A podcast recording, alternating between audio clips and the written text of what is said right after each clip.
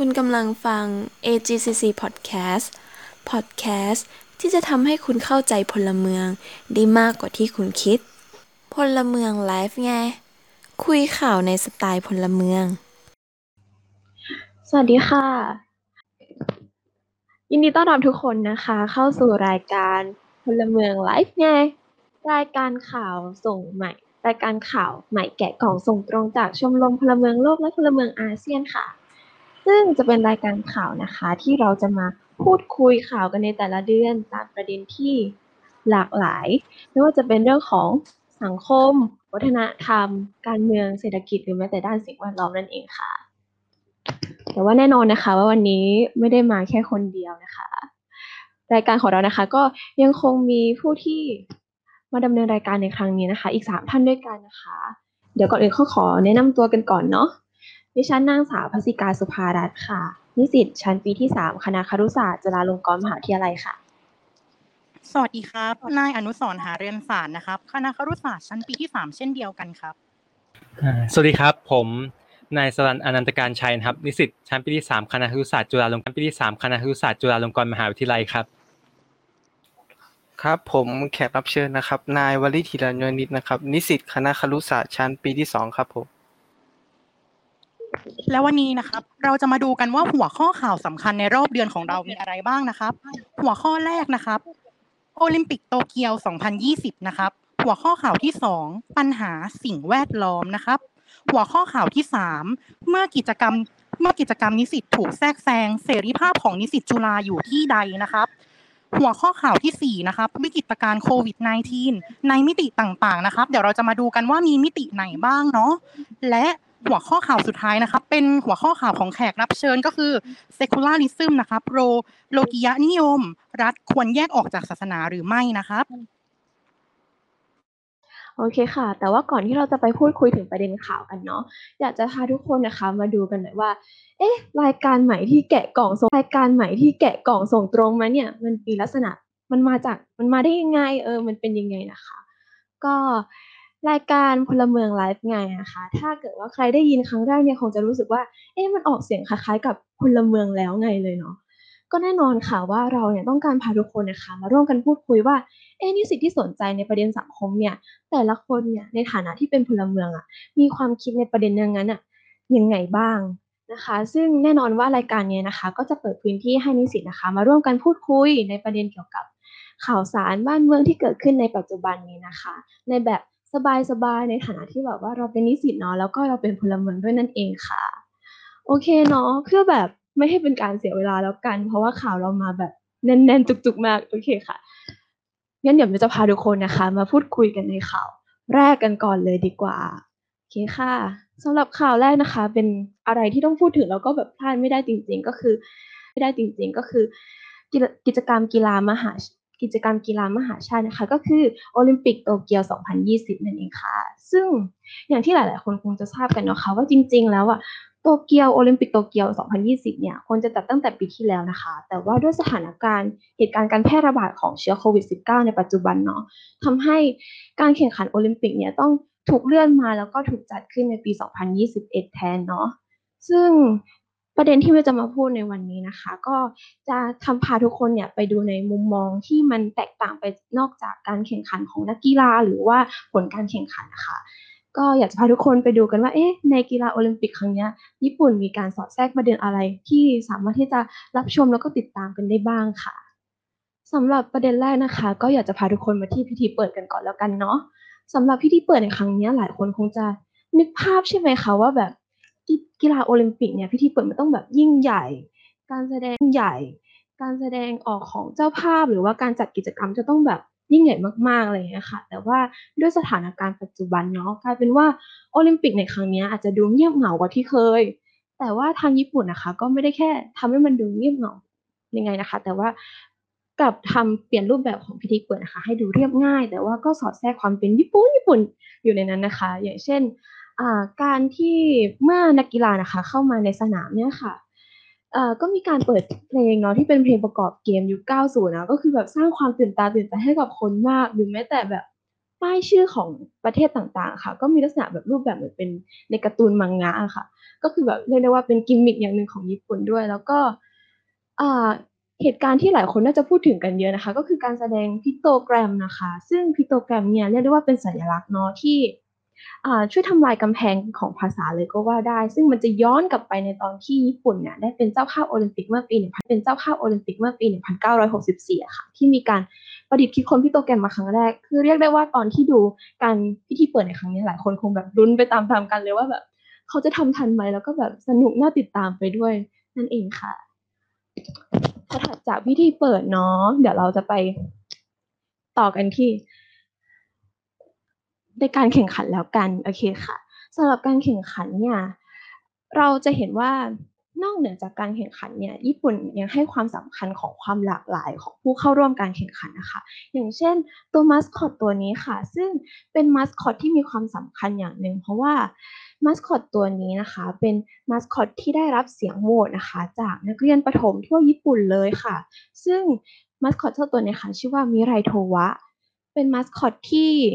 นอกจากว่าจะเป็นตัวแทนถึงความเป็นญี่ปุ่นแล้วเนาะ แต่ก็ยังให้ส่วนร่วมของเด็กประถมนะคะ ได้มีสิทธิ์ในการที่จะมาโหวตเลือกมาสคอตที่จะเป็นโหวตเลือกมาสคอตที่จะเป็นตัวแทนของโอลิมปิกเกมในครั้งนี้ค่ะ หรือแม้แต่ในพิธีคบวิ่งคบเพลิงเนาะ เราไม่ได้เห็นแค่นักกีฬาที่มาวิ่งคบเพลิงเท่านั้นนะคะ แต่เราจะเห็นเด็ก เห็นผู้พิการ เห็นบุคลากรทางการแพทย์นะคะ เข้ามามีส่วนร่วมด้วย เรียกได้ว่าญี่ปุ่นต้องการโชว์ให้เห็นเลยนะว่า เออการแข่งขันโอลิมปิกในครั้งนี้มันไม่ใช่แค่นักกีฬาหรือกลุ่มคนใดกลุ่มคนหนึ่งเท่านั้นนะแต่ว่าทุกคนนะคะล้วนที่จะมีส่วนร่วมนะคะ ที่มาก่อให้เกิดการจัดตั้งโอลิมปิกในครั้งนี้นั่นเองค่ะ ในส่วนของการแข่งขันนะคะ ก็เรียกได้ว่ามีความน่าสนใจนะคะ เพราะว่าอ่าเราจะพบเห็นนะคะว่ามีกลุ่มของผู้ลี้ภัยทางการเมืองนะคะ ที่เขาอาจจะไม่สามารถที่จะเดินทางกลับไปที่ประเทศเขาได้เนาะแต่ว่ากีฬาโอลิมปิกครั้งนี้นะคะ ก็เปิดโอกาสให้เขาเนี่ย เข้ามามีส่วนร่วมในการแข่งขันได้ด้วยเหมือนกัน หรือแม้แต่การแข่งขันในครั้งนี้นะคะ เราจะเห็นว่ามันมีการจัดการแข่งขันที่เราจะเห็นผู้ชายกับผู้หญิงอะค่ะมาร่วมแข่งขันด้วยกัน ร่วมแข่งขันด้วยกัน ซึ่งอย่างเช่น การแข่งขันกีฬาประเภทลู่หรือประเภทลานหรือแม้แต่การว่ายน้ำนะคะ ที่เราจะเห็นการผสมการแข่งขันระหว่างผู้ชายกับผู้หญิงลงไปในการแข่งขันครั้งเดียว ก็เรียกได้ว่าเราเห็นอะไรที่มันดูหลากหลายมากขึ้นในการแข่งขันโอลิมปิกครั้งนี้ค่ะ มาต่อกันที่ในประเด็นสุดท้ายนะคะ ซึ่งหลาย ๆ คนก็คงน่าจะพูดถึงกันก็คือเรื่องของประเด็นด้านสิ่งแวดล้อมอะเพราะว่าเรื่องของเหรียญที่จะมอบให้กับนักกีฬาในครั้งนี้นะคะ ไม่ได้แบบ เป็นเหรียญที่แบบกินแบบง่าย ๆ สบาย ๆ นะคะ แต่ว่าเป็นเหรียญที่มีการนำเอาขยะ อิเล็กทรอนิกส์นะคะมารีไซเคิลโดยการสกัดเอา ไม่ว่าจะเป็นจากแท็บเล็ตหรือว่าสมาร์ทโฟนนะคะมาเป็นส่วนประกอบของเหรียญรางวัลนี้ หรือแม้แต่โพเดียมนะคะที่นักกีฬาขึ้นไปยืนเนี่ยค่ะก็มีการรีไซเคิลมาจากขยะพลาสติกด้วยเหมือนกันเรียกได้ว่านอกจากจะแสดงถึงความสามารถของนักกีฬาแล้วก็ยังเป็นของรางวัลที่รู้สึกว่ามีคุณค่าด้วยเหมือนกันนั่นเองค่ะ ก็นั่นเองค่ะ ก็แน่นอนนะคะว่าโอลิมปิกในครั้งนี้ก็จบไปเป็นที่เรียบร้อยแล้วเนาะแต่ว่ามันก็สะท้อนให้เราเห็นในหลาย ๆ อย่างว่ามันไม่ใช่แค่เรื่องของมิตรภาพหรือความสามัคคีของนักกีฬาเท่านั้นนะคะ แต่ว่าโอลิมปิกครั้งนี้ญี่ปุ่นได้พยายามสอดแทรกในเรื่องของความหลากหลาย ไม่ว่าจะเป็นเรื่องของวัยหรือว่าเรื่องของทางเพศไปนะคะรวมไปถึงการประเด็นเรื่องของทางด้านสิ่งแวดล้อมด้วยเหมือนกัน ฉันก็คิดว่าทุกคนนะคะก็คงจะเตรียมตัว รอชมนะคะโอลิมปิกในปี 2024 ที่ปารีสนะคะจะเป็นเจ้าภาพเนาะฉะนั้นก็ก็คิดว่าในครั้งนั้นก็คงจะมีอะไรที่ตื่นตาตื่นใจ แล้วก็มีคุณค่าอะไรไม่แพ้กับกีฬาโอลิมปิกที่จัดขึ้นที่ญี่ปุ่นแน่นอนค่ะโอเคครับเดี๋ยวขอสอดแทรกอีกนิดนะฮะก็แบบอยากจะชวนคุยเนาะในประเด็นเกี่ยวกับโตเกียวโอลิมปิกนะครับก็อย่างที่ทราบว่าแบบไทยเราเองนะก็ได้แบบได้รางวัลนะครับจากกีฬาโอลิมปิกนะครับก็สองรายการนะครับก็คือว่า นะครับก็มีอ่ากีฬาเทควันโดครับเราได้เหรียญทองมา แล้วก็กีฬามาแล้วก็กีฬามวยไทยนะครับ เราได้เหรียญทองแดงมาไอ้มวยสากลนะครับของผู้หญิงนะครับใช่ขออภัยนะฮะเรียกได้ว่าเป็นมวยสากลที่ได้เหรียญครั้งแรกในประวัติศาสตร์ไทยด้วยซ้ำค่ะโอเคค่ะอืมโอเคครับ นะครับเดี๋ยวมาหัวข้อข่าวถัดมานะครับ ก็คือหัวข้อข่าวสิ่งแวดล้อมของเรานั่นเองนะครับ เดี๋ยวเราขอเริ่มต้นด้วยที่เหตุการณ์น้ำท่วมเชียงรายนะครับ ซึ่งประสบพบเจอไปไม่เมื่อไม่กี่วันก่อนเองนะครับ เดี๋ยวจะขออนุญาตเป็นพิธีกรแห่งฝนฟ้าอากาศ แนะนำสภาพอากาศสักนิดหนึ่งนะครับ เมื่อประมาณวันที่ 14ถึง16 สิงหาคมที่ผ่านมานะครับ ทางตอนบนของประเทศไทยปกคลุมไปด้วย ร่องความกดอากาศต่ำนะครับนำมาซึ่งฝนใช่ไหมครับทำให้ในจังหวัดเชียงรายเกิดฝนตกเป็นจำนวนมากใช่ไหมครับ และด้วยภูมิประเทศของจังหวัดเชียงรายที่เป็นภูเขาแอ่งเขานะครับทำให้น้ำจากที่สูงไหลลงมาสู่ที่ต่ำไหลลงมาสู่ที่ต่ำนะครับ และมาท่วมขังในบริเวณแอ่งน้ำแม่จันนะครับ ส่งผลให้น้ำเหล่านี้ไหลบ่าท่วมในเขตเศรษฐกิจสำคัญของอำเภอแม่จันไม่ว่าจะเป็น ตลาดโรงเรียนหรือสถานที่ราชการต่างๆนะครับ ซึ่งขณะนี้ก็มีการอพยพผู้คนออกจากสถานที่เป็นที่เรียบร้อยแล้วนะครับ แล้วก็ไม่พบรายงานผู้เสียชีวิตหรือผู้บาดเจ็บนะครับ นอกจากนี้ทางผู้ว่าราชการจังหวัดเชียงราย ได้สั่งเฝ้าได้สั่งเฝ้าระวังทั่วจังหวัดแล้วนะครับ ว่าจะมีเหตุการณ์อะไรผิดปกติหรือเปล่า ถ้ามีเหตุการณ์ผิดปกติ ทางจังหวัดก็พร้อมที่จะส่งคนไปช่วยเหลือผู้คนครับอะ ก่อนที่เราจะไปเข้าข่าวถัดไปนะครับ เดี๋ยวขอขายของชมรมนิดนึงนะครับ เมื่อประมาณช่วงเดือนที่ผ่านมาใช่ไหมครับ ทางเขตกลุ่มป่าแก่งกระจานของเรา ได้ยกทะเบียนขึ้นเป็นมรดกโลกทางธรรมชาติใช่ไหมครับ ซึ่งการยกขึ้นเป็นมรดกโลกทางธรรมชาตินี้ก็ได้บ่งบอกถึงสิ่งสำคัญของถึงสิ่งสำคัญของ อุทยานนี้ว่ามันมีความสำคัญอย่างไร และการได้เป็นมรดกโลกครั้งนี้ยังสามารถสร้างเม็ดเงินให้กับผู้คนในพื้นที่ได้ แต่ในขณะเดียวกันนะครับ ในพื้นที่ก็จะมีกลุ่มชนกลุ่มน้อยนะครับ ซึ่ง CEO กลุ่มเซฟบางกอยก็ได้ออกมาพูดว่า อุทยานแห่งนี้ยังไม่สมควรที่จะเป็นมรดกโลกเนาะเพราะว่าเรื่องของการริดรอนสิทธิมนุษยชน อยากให้พี่บีมช่วยขายเพจช่วยขายเพจแล้วก็บทความของตัวเองหน่อยครับ ในเรื่องนี้ โอเคครับอาจากนะครับเมื่อวันที่ 28 นะครับกรกฎาคมที่ผ่านมาครับทางเพจชมรมพลเมืองโลกและพลเมืองพลเมืองอาเซียนครับก็ได้อ่านะครับลงบทความครับที่เกี่ยวกับนะครับวันสำคัญวันหนึ่งก็คือเป็นวันอ่านะครับชนพื้นเมืองสากลนะครับ ซึ่งนะครับก็ได้พูดเกี่ยวกับประเด็นคร่าวๆนะครับ เกี่ยวกับ ปัญหาเกี่ยวกับชนพื้นเมืองครับทั้งของในประเทศไทย และก็ในต่างประเทศประเทศไทย และก็ในต่างประเทศโดยภาพรวมนะครับ แล้วก็ได้พูดถึงเกี่ยวกับแฮชแท็ก save บางกลอยแล้วก็ save อมก๋อยนะครับ ซึ่งเป็นสถานที่ที่มถึงว่าเป็นกลุ่มคนครับที่อยู่ในสถานที่ที่นะครับ ทางรัฐต้องการอนุรักษ์ธรรมชาตินะครับ ก็เลยแบบเป็นมีความขัดแย้งกันระหว่างในส่วนของนะครับนโยบายของรัฐนะครับ ผลประโยชน์ของรัฐ แล้วก็ผลประโยชน์ของนะครับชนพื้นเมืองในท้องถิ่นนะครับที่เขานะครับอาศัยอยู่มาก่อนแล้วนะครับ ก็เลยแบบอยากให้ทุกคนเห็นปัญหาครับเกี่ยวกับมุมมองทัศนคติที่มีต่อกลุ่มชนพื้นเมืองครับ แล้วก็แบบมีการจัดการนะครับที่ในสังคมที่มีพหุวัฒนธรรมนะครับ มีแบบอยู่ร่วมกันด้วยความหลากหลายได้นั่นเองครับ เคครับ เดี๋ยวเรากลับมาสู่ข่าวสิ่งแวดล้อมของเราในช่วงท้ายนะคะ เป็นข่าวไฟนะคะ เป็นข่าวไฟไหม้โรงงานกิ่งแก้วนะคะ เมื่อเดือนที่ผ่านมานะครับ กรกฎาคม ทั่วประเทศไทยมีอุณหภูมิที่สูงจัดใช่ไหมครับทำให้พื้นที่ต่างๆ ในประเทศไทย ก็มีไฟไหม้บ้าง มีเหตุการณ์เกี่ยวกับ เพลิงไหม้ป่าต่างๆ เนาะหนึ่งในเหตุการณ์ที่ดังประจำเดือนกรกฎาคมของเราก็คือ ไฟไหม้โรงงานกิ่งแก้วนะครับ เหตุการณ์นี้เกิดขึ้นเมื่อวันที่ 5 กรกฎาคมนะครับ เกิดเหตุระเบิด และมีไฟไหม้ในบริษัทหมิงตี้เคมีคอลจำกัดจังหวัดสมุทรปราการ ซึ่งภายในโรงงานนี้นั้นประกอบไปด้วยสารเคมี ซึ่งมีอันตรายใช่ไหมครับจำนวนมากอย่างสารเคมีสไตรีนโมโนเมอร์นะครับเป็นสารเคมีของเหลวไวไฟนะครับมีควันพิษแล้วก็ สามารถทำให้ร่างกายเราเป็นพิษได้เป็นโรคมะเร็งได้เป็นโรคทางเดินหายใจได้เนาะนอกจากนี้สารสไตรีนโมโนเมอร์โมโนเมอร์เนี่ยใช่ไหมครับ ก็ดับด้วยน้ำยากนะครับ ก็ต้องใช้สารเคมีอื่นในการดับนะครับ อย่างเช่น โฟมดับเพลิงใช่ไหมครับ การระเบิดการระเบิดของเหตุการณ์ครั้งนี้ใช่ไหมครับ ส่งผลเสียหายอย่างมากนะครับ เพราะเกิดขึ้นตอนกลางคืนทำให้บริเวณนั้นได้รับ รู้ถึงความสั่นสะเทือน ได้รับรู้ของกลิ่นของควันเห็นควันนะครับแม้จะอยู่พื้นที่ชั้นในของกรุงเทพ ก็สามารถจะเห็นควันของการระเบิดครั้งนี้ได้ เป็นผลให้ทางจังหวัดสมุทรปราการนะครับเร่งอพยพคนจำนวนมากในพื้นที่ของโรงงานกิ่งแก้วนะครับ ในรัศมี 2 กิโลเมตร ไปยังพื้นที่ศูนย์พักพิง ก่อนที่ภายหลังนะครับ จะประกาศเป็นพื้นที่รัศมี 5 กิโลเมตร นั่นเอง ซึ่งในศูนย์พักพิงดังกล่าวนะครับ ก็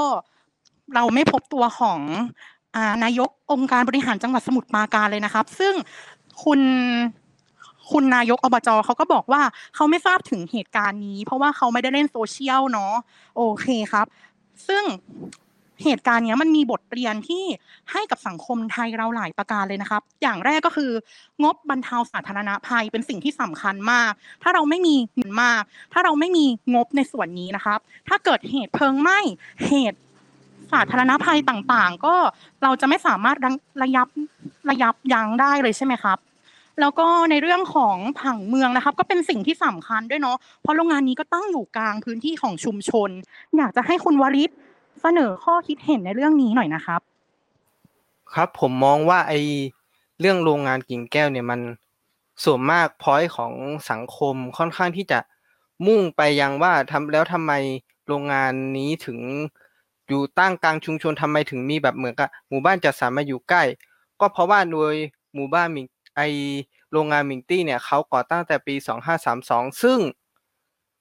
ในตอนนั้นนะเวลานั้นผังเมืองเป็นเขตสีแดงและสีม่วง ซึ่งก็คือเป็นเขตอุตสาหกรรม และสามารถที่จะทำอุตสาหกรรมหนักมากกว่านี้อีกคือ เช่นการถลุงเหล็กถลุงแร่ที่แบบจะก่อให้เกิดมลพิษแต่มันทำได้ เพราะว่าแต่มันทำได้ เพราะว่าเขาวางแผนมาเป็นแบบนั้นและ เขาไม่ได้ให้ประชาชนมาอยู่อาศัยแถวนั้นจนกระทั่ง มีการสร้างสนามบินสุวรรณภูมิขึ้นมาแล้วทำให้ที่ดินตรงนั้นราคาแพงขึ้นแล้วทำให้มีการสร้างอาชีพคนรอบๆนั้น ก็เลยมีการปรับปรุงผังเมืองจากสีแดงและสีม่วงในบริเวณนั้นให้กลายเป็นสีเขียว และก็เลยมีการที่อยู่ของคนมาอยู่ตามแซมแซมตามพื้นที่ว่างนะครับ ก็เลยทำให้บางจุดหมู่บ้านจัดสรรบางที่ก็เลย มาอยู่ชิดติดกับโรงงานครับ ก็เลย ซึ่งถือว่าก็เป็นอีกหนึ่งปัญหานะครับ ที่ก่อให้เกิดปัญหาต่อประชาชนที่อยู่โดยรอบด้วยนะครับโอเคครับภูมิศาสตร์มนุษย์ก็มาเนาะเดี๋ยวต่อไปเราไปฟังหัวข้อถัดไปดีกว่านะครับ เมื่อกิจกรรมนิสิตถูกแทรกแซงเสรีภาพ ถูกแทรกแซงเสรีภาพของนิสิตจุฬาอยู่ที่ใดนะครับ เชิญพบกับคุณสรันนะครับ คุณสรันนะครับ โอเคครับโอ้ประเด็นนี้ค่อนข้างที่จะเสี่ยงมากๆเหมือนกันนะครับ ที่จะเล่าข่าวนี้แต่ว่าอยากให้แบบทุกคนนะครับได้เห็นข่าวแล้วก็ได้ตระหนักในฐานะที่นะครับ พวกเรานะครับก็เป็นนิสิตจุฬาเหมือนกันนะครับ ก็เลยแบบอยากจะมานำเสนอข่าวในประเด็นนี้ ที่ว่าเมื่อกิจการของนิสิตถูกแทรกแซงเสรีภาพของนิสิตจุฬาอยู่ที่ใดนะครับ อันนี้ก็จะเป็นการมาเล่าข่าวแล้วกันนะครับ ว่าเหตุการณ์ที่ผ่านมามันเกิดอะไรขึ้นนะครับ จากที่ผ่านมาในกรณีที่ ทางองค์การบริหารสโมสรนิสิตจุฬาลงกรณ์มหาวิทยาลัยนะครับ หรืออบจนะครับที่นะครับมีพี่แฟงนะครับ หรือว่านายเนติวิทย์นะครับชติพัฒนสารนะครับ ก็เป็นนายกอบจนะครับ ก็ได้จัดกิจกรรมปฐมนิเทศให้แก่นิสิตใหม่ของจุฬาลงกรณ์มหาวิทยาลัยนะครับ รุ่น 105 นะครับ ไปเมื่อวันที่ 21 กรกฎาคมที่ผ่านมานะครับ ก็ครับโดยที่นะครับก็ เป็นจัดกิจกรรมในช่วงบ่ายนะครับ เป็นจัดกิจกรรมในช่วงบ่ายนะครับ ต่อจากในช่วงเช้าที่เป็นของทางคณะผู้บริหารของจุฬานะครับทางอบจก็ได้เชิญนะครับแขกรับเชิญมา 4 ท่านนะครับ ท่านแรกก็คือพี่โอมค็อกเทลนะครับ ซึ่งเป็นศิลปินชื่อดัง แล้วก็เป็นศิษย์เก่าของคณะนิติศาสตร์จุฬานะครับ แล้วก็มีนักเคลื่อนไหวทางการเมืองนะครับ ทั้งมีทั้งหมด 3 ท่านนะครับ ทั้งที่เป็นในส่วนของศิษย์เก่าจุฬานะครับ อย่าง อาจารย์ประวินนะครับ ที่เป็นศิษย์เก่าคณะรัฐศาสตร์จุฬานะครับ แล้วก็ยังยังเป็นแบบผู้ริภัยทางการเมืองนะครับ เป็นอาจารย์อยู่ตอนนี้อยู่ที่มหาวิทยาลัยเกียวโตนะฮะต่อมาครับอีกสองคนเป็นนักศึกษาธรรมศาสตร์นะครับ ที่เป็นแกนนำในการชุมนุมครับที่หลายคนรู้จักกันดีนะครับ ก็คนแรกก็คือคุณลุงปนัสยานะครับ แล้วก็คุณเพนกวินผลิตนะครับ ซึ่งทั้งอาจารย์ประวินทั้ง คุณลุงแล้วก็คุณเพนกวินเนี่ยนะครับก็เป็นสามคนที่นะครับเป็นสามคนที่นะครับอ่าถือว่าแบบครับได้รับคดีนะครับ ตามกฎหมายอาญามาตราหนึ่งสองนะครับ หรือว่าเป็นเกี่ยวกับสถาบันนะฮะอืมแล้วก็มีการครับหลังจากที่เชิญมาครับ ก็มีมีการพูดคุยอัดคลิป แล้วก็มีการลงทางช่องทาง Facebook กลุ่มของอ่านิสิตใหม่ CU 105นะครับ แล้วก็ มีการเผยแพร่เป็นคลิปวิดีโอในสื่อออนไลน์ของเพจบจนะครับแต่ว่าในส่วนของจะมีเนื้อหาอยู่ส่วนหนึ่งนะครับที่กลายเป็นที่พูดถึงในสังคมนะครับก็คือในส่วนของคุณเพนกวินนะครับที่มีการวิพากษ์วิจารณ์นะครับถึงนะครับทางคณะผู้บริหารจุฬาครับแล้วก็เป็นมีการแสดงการกระทำที่แบบที่นะครับหลายๆ คนมองว่าไม่เหมาะสมนะครับ เช่นนะครับการชูนิ้วกลางนะครับ หรือว่าการใช้คำหยาบนะครับในการด่าก็ตามนะครับ ซึ่งนะครับ หลายคนของจุฬาครับเขาก็มองว่าเป็นการขัดต่อความเป็นขัดต่อความเป็นธรรมเนียมประเพณีจารีตจริยธรรมอันดีงามนะครับของจุฬานะครับทำให้เกิดสร้างความไม่พอใจในกลุ่มของ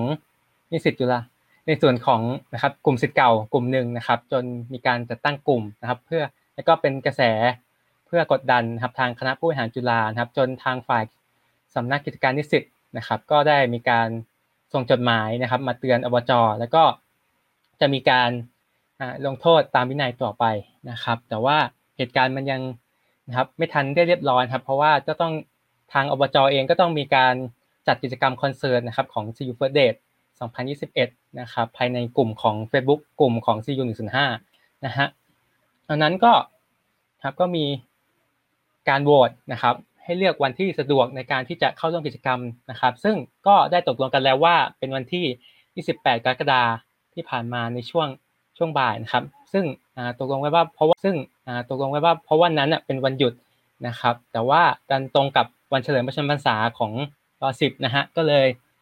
นะครับ ทางจุฬาก็เลยไม่อนุญาตให้จัดกิจกรรมนะครับ แล้วก็นะครับจัดกิจกรรมที่ทับซ้อนกับวันเฉลิมนะครับรวมถึงความกลัวกับ เหตุการณ์ที่ผ่านมาในกรณีของคลิปปฐมนิเทศนะครับอืมก็เลยมีการออกจดหมายเตือนนะครับ แล้วก็มีการวิพากษ์ทาง Facebook Page นะครับ ถึงกรณีที่เกิดขึ้นนะครับ แล้วก็ทางอ่าผู้บริหารก็ต้องการที่จะอ่ายังไงดีจะตรวจสอบนะครับกิจกรรมเนื้อหากิจกรรมทั้งหมดนะครับ แต่ว่าทางอบจก็เห็นว่า นะครับมันเป็นสิทธิภาพของนิสิตนะครับก็เลยนะครับอย่างยืนยันที่จะจัดต่อไปนะครับ แล้วก็เลื่อนเป็นวันที่ 29 แต่ว่านะครับทางคณะผู้บริหารก็ยืนยันเช่นเดิมว่าจะยืนยันเช่นเดิมว่าจะถ้ามีการจัดต้องนะครับมีการตรวจสอบเนื้อหาอย่างถี่ถ้วน แล้วก็มีการเผยแพร่ทางเพจของสำนักกิจการนิสิตนะครับอืมซึ่ง นะครับทำทำให้แบบกิจกรรมนะครับ ทางอบจก็เลยตัดสินใจที่จะไม่จัดกิจกรรมนั้นต่อนะครับ เพราะว่าอาจจะเกิดความเสียหายได้นะครับก็เลยกลายเป็นแบบเป็นชนวนความขัดแย้งสำคัญนะครับ ของทางอบจแล้วก็ทางกิจการนิสิตนะฮะแล้วก็มีการให้อบจเป็นฝ่ายชี้แจงนะครับจนมีแถลงการนะครับของทั้งสโมสรนิสิตจุฬา 16 คณะนะฮะ ที่ร่วมลงนามดังกล่าวนะครับ แล้วก็ยืนยันในหลักการที่นะครับกิจกรรมที่จัดขึ้นโดยองค์กรผู้แทนนิสิตนะครับ ที่ได้รับการเลือกตั้งมานะครับ แล้วก็มีกรณีของทางฝ่ายสารนิยกรนะครับ ที่ได้จัดทำที่ได้จัดทำชูแมกาซีนนะครับ ที่มีเนื้อหาที่ต้องการขับเคลื่อนสังคมต่างๆนะครับ แต่ว่ามันอาจจะแบบมีความเนื้อหาที่ขัดแย้ง หรือว่าไม่ใช่สิ่งที่จุฬาต้องการทางผู้บริหารจุฬาต้องการครับก็เลย นะครับก็เลยมีการจัดทำคู่มืออีกฉบับหนึ่งนะครับอืมซึ่งก็เป็นที่วิพากษ์วิจารณ์สำหรับฝ่ายของนิสิตจุฬานั่นเองนะครับ ก็เลยเป็นการตั้งคำถามว่านะครับจากเหตุการณ์ที่เกิดขึ้นนะครับ ว่าเป็นการที่จะแทรกแซงกิจกรรมของนิสิตหรือเปล่านะครับ นี่คือความเห็นของคนนิสิตบางกลุ่มนะครับฮะ พี่ดอกคูณอ่ามาพูดคุยประเด็นต่อไปของพี่ดอกคูณเกี่ยวกับโควิดได้เลยครับ ได้เลยครับ ประเด็นถัดไปของเราก็คือประเด็นโควิด -19 นะครับ ทุกคนก็น่าจะรู้จักกันดีกับโควิด -19 เนาะเพราะว่าโควิด -19 เนาะเพราะว่าเราอยู่ร่วมกับโควิด -19 มายาวนานนับปีแล้วใช่ไหมครับซึ่งโควิด -19 นี้พบครั้งแรกในเมืองอะไรครับ เมืองอู่ฮั่นใช่ไหมครับ หลังจากพบที่เมืองอู่ฮั่นโควิด เชื้อโรคชนิดนี้นะครับ ได้แพร่กระจายไปทั่วโลกเลยนะครับ และเกิดการเปลี่ยนแปลงตัวเองใช่ไหมครับ พัฒนาสายพันธุ์ของตนเองให้รุนแรงขึ้น ไม่ว่าจะเป็นสายพันธุ์แอลฟาเดลต้าแล้วก็มีอะไรอีกนะบีตาใช่ไหมครับ แล้วก็มีแลมดาใช่ไหมครับ ซึ่งการพัฒนาเหล่านี้นะครับ เราก็ต้องมีสิ่งหนึ่งที่ มากระตุ้นภูมิคุ้มกันเราเนาะให้สร้างตัวคล้ายคล้ายกับเชื้อโรคนี้ก็คือวัคซีนใช่ไหมครับ ซึ่งการฉีดวัคซีนของเราก็จะช่วยทำให้เราสามารถกลับไปใช้ชีวิตอย่างปกติสุขได้เนาะไม่อยากใช้ชีวิต new normal กันแล้วใช่ไหมครับอ่าวัคซีนนะครับตอนนี้ก็มีหลายยี่ห้อมากเลยนะครับ แล้วก็มีหลายชนิด ไม่ว่าจะเป็นแบบเชื้อตายใช่ไหมซีโนแวคซีโนฟาร์มใช่ไหมครับ หรือจะเป็น viral vector อย่างแอสตราเซเนกา mRNA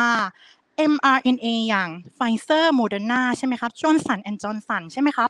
หน่วยงานของรัฐนะครับที่สามารถนำเข้าวัคซีนตอนนี้ได้ก็จะมีประมาณ 6 หน่วยนะครับ ตอนนี้มีเพิ่มเติมมาที่หนึ่งนะครับ ประกอบไปด้วยกรมควบคุมโรค องค์การเภสัชกรรม สถาบันวัคซีนแห่งชาติ สภากาชาติไทย ราชวิราชวิทยาลัยจุฬาภรณ์และเพิ่มเติมล่าสุดก็คือธรรมศาสตร์ใช่ไหมครับ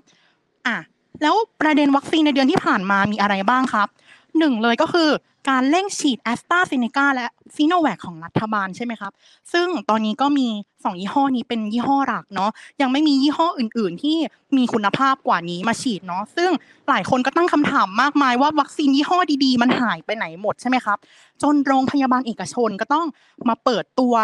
เปิดขายจองวัคซีนกันเองใช่ไหมครับ อย่างเช่น คือโรงพยาบาลธนบุรี Health Group ใช่ไหมครับ ที่เมื่อเดือนก่อนได้ออกมาเปิดเผยว่า ทางตัวโรงพยาบาลทางตัวโรงพยาบาลเอง ได้ติดต่อดีลกับไฟเซอร์ไว้แล้วนะครับ ซึ่งวันนั้นนะครับนายแพทย์หมอบุญนะคะเขาได้ออกมาพูดตั้งแต่วันที่ 14 กรกฎาคมทำให้ยอดหุ้นของเครือธนบุรี Health Group เนาะพุ่งอย่างล้นหลามมากมายใช่ไหมครับ แล้วก็ภายหลังมันเกิดอะไรขึ้น ในไม่กี่วันต่อมานะครับรอยเตอร์นะครับ ได้พูดว่า ยังไม่มีนิติบุคคลใดจากประเทศไทยไปดีลกับไฟเซอร์ได้ เพราะว่าไฟเซอร์เขาจะขายเป็นแบบ G2G หรือรัฐต่อรัฐที่เรารู้กันเนาะหลังจากนั้นหมอบุญเขาก็ออกมาเปิดเผยหลังจากที่รอยเตอร์กล่าวใช่ไหมครับ ว่าตอนนี้ได้ดีลไว้แล้ว โดยดีลกับหน่วยงานของรัฐที่สามารถนำเข้าวัคซีนได้ องค์การหนึ่งนะครับ แต่ยังไม่เปิดเผยเขาบอกว่ารอให้องค์การนี้ออกมาเปิดเผยเองนะครับ หลังจากวันที่สิบสี่สิบห้าแล้วใช่ไหมเรามาวันที่สิบหกใช่ไหมครับ เราข้ามมาวันที่ 16 ใช่ไหมตลาดหลักทรัพย์เขาห้ามนำเสนอข่าว เกี่ยวกับนำเสนอข่าว เกี่ยวกับวัคซีนเนาะโดยเขากลัวที่มันจะเป็นเรื่องของการปั่นหุ้นเนาะวันถัดมานะครับ ทางสถาบันวัคซีนแห่งชาติได้ออกมาเปิดเผยว่า การจัดหาวัคซีนนี้สถาบันวัคซีนแห่งชาติได้ไปพูดคุยกับไฟเซอร์จริงนะครับ แต่ว่าพูดคุยกับกรมควบคุมโรคกระทรวงสาธารณสุขเท่านั้น ทางเครือโรงพยาบาลธนบุรี Health Group ไม่ได้มีส่วนนะครับ แล้วก็หลังจากนั้นประมาณวันที่ 4 สิงหาคมนายแพทย์บุญก็ออกมาชี้แจงอีกครั้งหนึ่งว่า ตอนนี้ก็เริ่มจะถอดใจกับการหาวัคซีนดีๆ มาให้คนไทยฉีดแล้วนะคะ เพราะว่าหลายคนก็ทราบกันดีเนาะว่าก่อนหน้านี้นายแพทย์บุญเขาก็จะมีวิวาทะกับองค์การของรัฐอยู่เนาะนายแพทย์บุญเขาก็ออกมาบอกว่าประมาณ 90%น่ะเขาไม่สามารถนำเข้ามาได้แล้ว เพราะว่าไม่สามารถหาตัวแทนของรัฐที่จะไปเจรจาเรื่องนี้ได้นั่นเองนะครับ เรื่องต่อมานะครับ เมื่อเดือนเมื่อเร็วๆนี้เองนะครับ ทางสหรัฐอเมริกทางสหรัฐอเมริกานะครับได้บริจาควัคซีนให้กับประเทศไทย เป็นจำนวน 1.5 ล้านโดสนะครับ ในรูปแบบให้ให้แบบไม่ต้องมีสิ่งตอบแทนเนาะโดยนายโจไบเดนเป็นคนให้มา แล้วก็มีคุณอารัตดาใช่ไหมครับ ที่เป็นรัฐมนตรีกระทรวงกลาโหมเนาะคอย คอยประสานงานให้ทาง เราก็ต้องขอขอบคุณมาก ๆนะครับ ที่กรุณาจัดสรรวัคซีนดีๆ มาให้กับประเทศไทยของเราใช่ไหมครับ ซึ่งวัคซีนนี้นะครับมีจุดประสงค์ก็คือให้แพทย์ด่านหน้านะครับ แต่พอวัคซีน 1.5 ล้านโดสนี้มาถึงประเทศไทยนั้นก็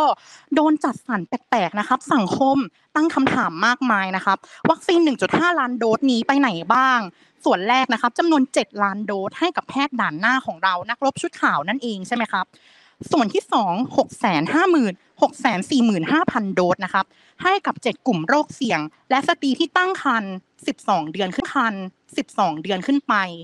150,000 โดสให้กับชาวต่างชาติที่อาศัยอยู่ในประเทศไทย 5,000 โดสนะครับ เก็บไว้ศึกษาวิจัย อันนี้ก็มีหลายคนตั้งคำถามเนาะ แล้วก็อันนี้ตั้งคำถามอย่างสุดเลยก็คือ เก็บสำรองไว้ถึง 40,000 โดสใช่ไหมครับ เขาก็งงว่าสำรองไว้ตอบโต้กับอะไรใช่ไหมครับ อะประเด็นมันอยู่ตรงนี้นะครับเจ็ดแสนโดสนะครับ มันน้อยมากเมื่อเทียบกับจำนวนแพทย์ทั้งประเทศไทยของเราใช่ไหมครับ นอกจากนี้ยังมีเรื่องของข้อกำหนดในการฉีดใช่ไหมครับ ที่ยุ่งยากอย่างเช่น คนที่ฉีดแอสตราเซเนกาเข็มหนึ่งไม่สามารถฉีดไฟเซอร์เป็นเข็มกระตุ้นได้ คนที่ยังไม่ยังไม่ฉีดเลยนะครับ ไม่สามารถฉีดไฟเซอร์เป็นเข็มกระตุ้นได้ คนที่จะสามารถฉีดได้ก็จะมีแต่คนที่ฉีดซีโนแวคครบ 2 เข็ม หรือซีโนฟาร์มครบ 2 เข็มใช่ไหมครับ และนอกจากนี้นะครับประเด็นร้อนๆในสังคมของเราก็คือโรงโรงพยาบาลแห่งหนึ่งย่านดอนเมืองใช่ไหมครับ ที่มันมีคนที่มันมีคนที่มีบุคลากรบุคลากรทางการแพทย์เนาะได้รับวัคซีนเขาบอกว่าเขาให้บุคลากรทางการแพทย์เนี้ยไปลงชื่อผ่าน แอปพลิเคชันของ Google ใช่ไหมครับ ซึ่งชื่อมันก็ปรากฏซ้ำมากอย่างเช่น นางกัลยา นางสาวกัลยา และนายกัลยานะครับหนึ่งคนสามารถอวตารเป็นหลายร่างมากได้เลยนะครับ จนสังคมก็ตั้งคำถาม เอ๊ะทำไมคนมันชื่อซ้ำเยอะจังเลยนามสกุลก็ซ้ำโอ้โห แปลกมากใช่ไหมครับทางผู้อำนวยการโรงพยโรงพยาบาลนี้เขาก็ออกมาบอกนะครับว่ามันเป็น ข้อผิดพลาดของระบบ ทางโรงพยาบาลไม่มีส่วนรู้เห็นเนาะแล้วก็จะไม่มีเรื่องของ VVIP เข้ามาเกี่ยวข้องอย่างแน่นอน ทางเราก็ต้องช่วยกันตรวจสอบติดตามสอดส่องเนาะเพื่อผลประโยชน์ของนักรบชุดข่าวของเราใช่ไหมครับ เราต้องขอขอขอบคุณเขาอย่างมากเลยที่เสียสละมาช่วยประชาชนนะครับ อะแล้วนอกจากนี้ยังมีเรื่องดีเกี่ยวกับวัคซีนของไทยของเรานะวัคซีนของไทยของเรานะครับ อยากให้น้องรีดพูดข่าวดีวัคซีนไทยของเราหน่อย ครับ ก่อนผมจะพูดถึงเรื่องวัคซีนไทยนะครับ ผมขอพูดถึงสถานการณ์ของทั้งยุโรปในอเมริกานะครับ เพราะว่าแม้ยุโรปในและในประเทศสหรัฐอเมริกา จะเขาจะฉีดวัคซีนไปได้เยอะมากแล้ว แต่ตอนนี้การระบาดของเดลต้านั้นก็ยังเยอะอยู่ก็เลยทำให้ ยกตัวอย่างเช่นนะครับสหรัฐอเมริกานะครับ มียอดผู้ติดเชื้อเมื่อ 2 วันที่แล้วก็คือวันที่ 17 สิงหาคมนะครับ ก็มีสูงถึง 144,297 รายนะครับ แต่ 90%ของผู้ที่ติดเชื้อนะครับ จะเป็นผู้ที่ไม่ฉีดวัคซีน เพราะฉะนั้นรัฐก็จึงต้องการที่จะรณรงค์ให้ผู้คนมาฉีดมากที่สุดนะครับ เพราะว่ารัฐยังมีวัคซีนในสต็อกเหลือพอที่จะจำจำเรียกว่าจำแนกแล้วก็ แจกจ่ายให้กับประชาชนนะครับผม อย่างเช่น เยอรมันก็มีเยอรมันก็มีมาตรการอย่างเช่น หยุดตรวจค่าโควิด หยุดตรวจอาหาโควิด ให้กับประชาชนผู้ที่ไม่ฉีดวัคซีน ก็คือว่าประเทศเยอรมันก็คือจะมีการตรวจวัคซีนโควิดฟรีให้กับประชาชนทุกคนนะครับ แล้วก็แต่รัฐบาลเยอรมันก็แบกรับภาระนี้มาตลอด แล้วก็มันจะเปลืองกับ รัฐบาลเพราะว่ายังมีคนที่ไม่ยอมฉีดวัคซีนแล้วก็ยังไปตรวจอยู่เรื่อยๆครับรัฐบาลเลยทำการหักดิบเพื่อที่จะให้คนนะครับ ยอมไปฉีดวัคซีนนะครับผม โดยเรากลับมาถึงวัคซีนจุฬานะครับ วัคซีนจุฬาก็คือเป็นวัคซีนเทคโนโลยี mRNA อย่างเดียวกับไฟเซอร์และโมเดอร์นานะครับ ซึ่งวัคเทคโนโลยี mRNA นั้น สังคมไทยก็ค่อนข้างจะไม่ได้ศึกษากัน แล้วค่อนข้างจะกลัวว่า mRNA มันจะไปทำอะไรกับ DNA แล้วหรือเปล่า มันจะทำให้เรากลายพันธุ์ มันจะทำให้เรากลายพันธุ์หรือเปล่าอะไรมาเนี่ยเรา เฮ้ยอีกสิบปีอะคุณจะมีขาที่สามงอกมาหรือเปล่าเนี่ยเขาตั้งคำถามกันอย่างเงี้ยแต่ คือไม่ได้เป็นการศึกษา แค่เห็นว่าตาหน้าว่า แม่งของอเมริกาไม่ต้องมีอะไรแน่นอนอะไรประมาณนี้ครับ ผมเลยจะขอมาอธิบายถึง mRNA ก่อนนะครับ ว่าคืออะไร mRNA ก็คือเป็นวัควัคซีน ที่ผลิตจากชิ้นส่วนขนาดจิ๋วนะของสามพันธุกรรมโคโรนาไวรัสนะครับ แต่ไม่มีตัวเชื้อนะครับ แต่จะเป็นแบบเหมือนกับเป็นตัวตัวโปรตีนแทนนะครับ ก็คือเป็นชิ้นส่วนพันธุกรรมพอฉีดเข้าไปแล้วก็จะช่วยกระตุ้นให้สร้างภูมิเพื่อสู้กับตัวไวรัสแต่ตัวเชื้อของวัคซีนที่ฉีดเข้าไปแป๊บเดียวก็ตาย เพราะฉะนั้น มันไม่มีสิทธิ์ที่จะทำให้ร่างกายเรามีขาที่สามงอกหูที่สี่มันไม่มีอย่างแน่นอนนะครับ แล้ววัคซีนจุฬาวัคซีนวัคซีนจุฬาวัคซีนจุฬานี่ก็ถือว่ามีประสิทธิภาพที่เขาทดลองมาก็เทียบเท่ากับไฟเซอร์ นั่นถือว่าเป็นเรื่องดี เพราะว่าผมมองว่าไวรัสโควิดเนี่ยมันมันไม่ได้หมดไปในปีสองสามปีนี้หรอกบางทีมันอาจจะเราต้องอยู่กับมันไปเรื่อยๆครับ เพราะว่าเหมือนกับโรคภัยไข้เจ็บ อย่างเช่นไข้หวัดใหญ่เราก็ยังไม่สามารถรักษาได้ เพราะฉะนั้นถ้าไทยเราสามารถที่จะผลิตวัคซีนที่แบบ เราสามารถใช้เองได้อย่างเงี้ยมันก็จะ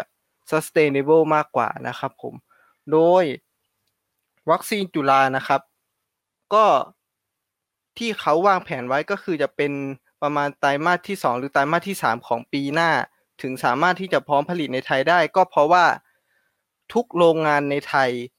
ไม่มีเทคโนโลยีที่จะสามารถผลิต mRNA ได้เลย ก็มีเพียงแค่โรงงานเอกชนนะครับของประเทศออสเตรเลียที่ทำการอยู่ในที่ พอจะมีเทคโนโลยีที่สามารถจะเทคโนโลยีที่สามารถจะผลิตได้ แต่ก็เราก็ไม่ได้พึ่งพาเอกชนตัวนั้นนะครับ เพราะว่าเรานั้นทางจุฬานั้นได้ส่งได้ส่งเจ้าหน้าที่ไปเรียนรู้กับทางสหรัฐอเมริกานะครับ เพื่อที่จะเอาเทคโนโลยี มาผลิตที่ประเทศเราเองนะครับ ก็เลยทำให้มันอาจจะช้ากว่านะครับ เพราะว่าอย่างเช่นสยามเบลเทคก็ไม่สามารถที่จะผลิตได้นะครับ เราเลยต้องเหมือนกับไปซื้อเทคโนโลยีขึ้นมาครับ เพื่อจะเอามาผลิตเองนะครับ ซึ่งกว่าจะต่อรองที่จะไปเรียนสูตรเขามาได้กว่าจะหาโรงงานผลิตในไทยได้ มันก็น่าจะอีกนานแต่ผมเชื่อว่ามันจะเป็นความยั่งยืนมากขึ้นนะครับ รหัสที่2แล้วก็คือแอสตราซีเนกานะครับที่เราผลิตกันในไทยอยู่แล้วนะครับ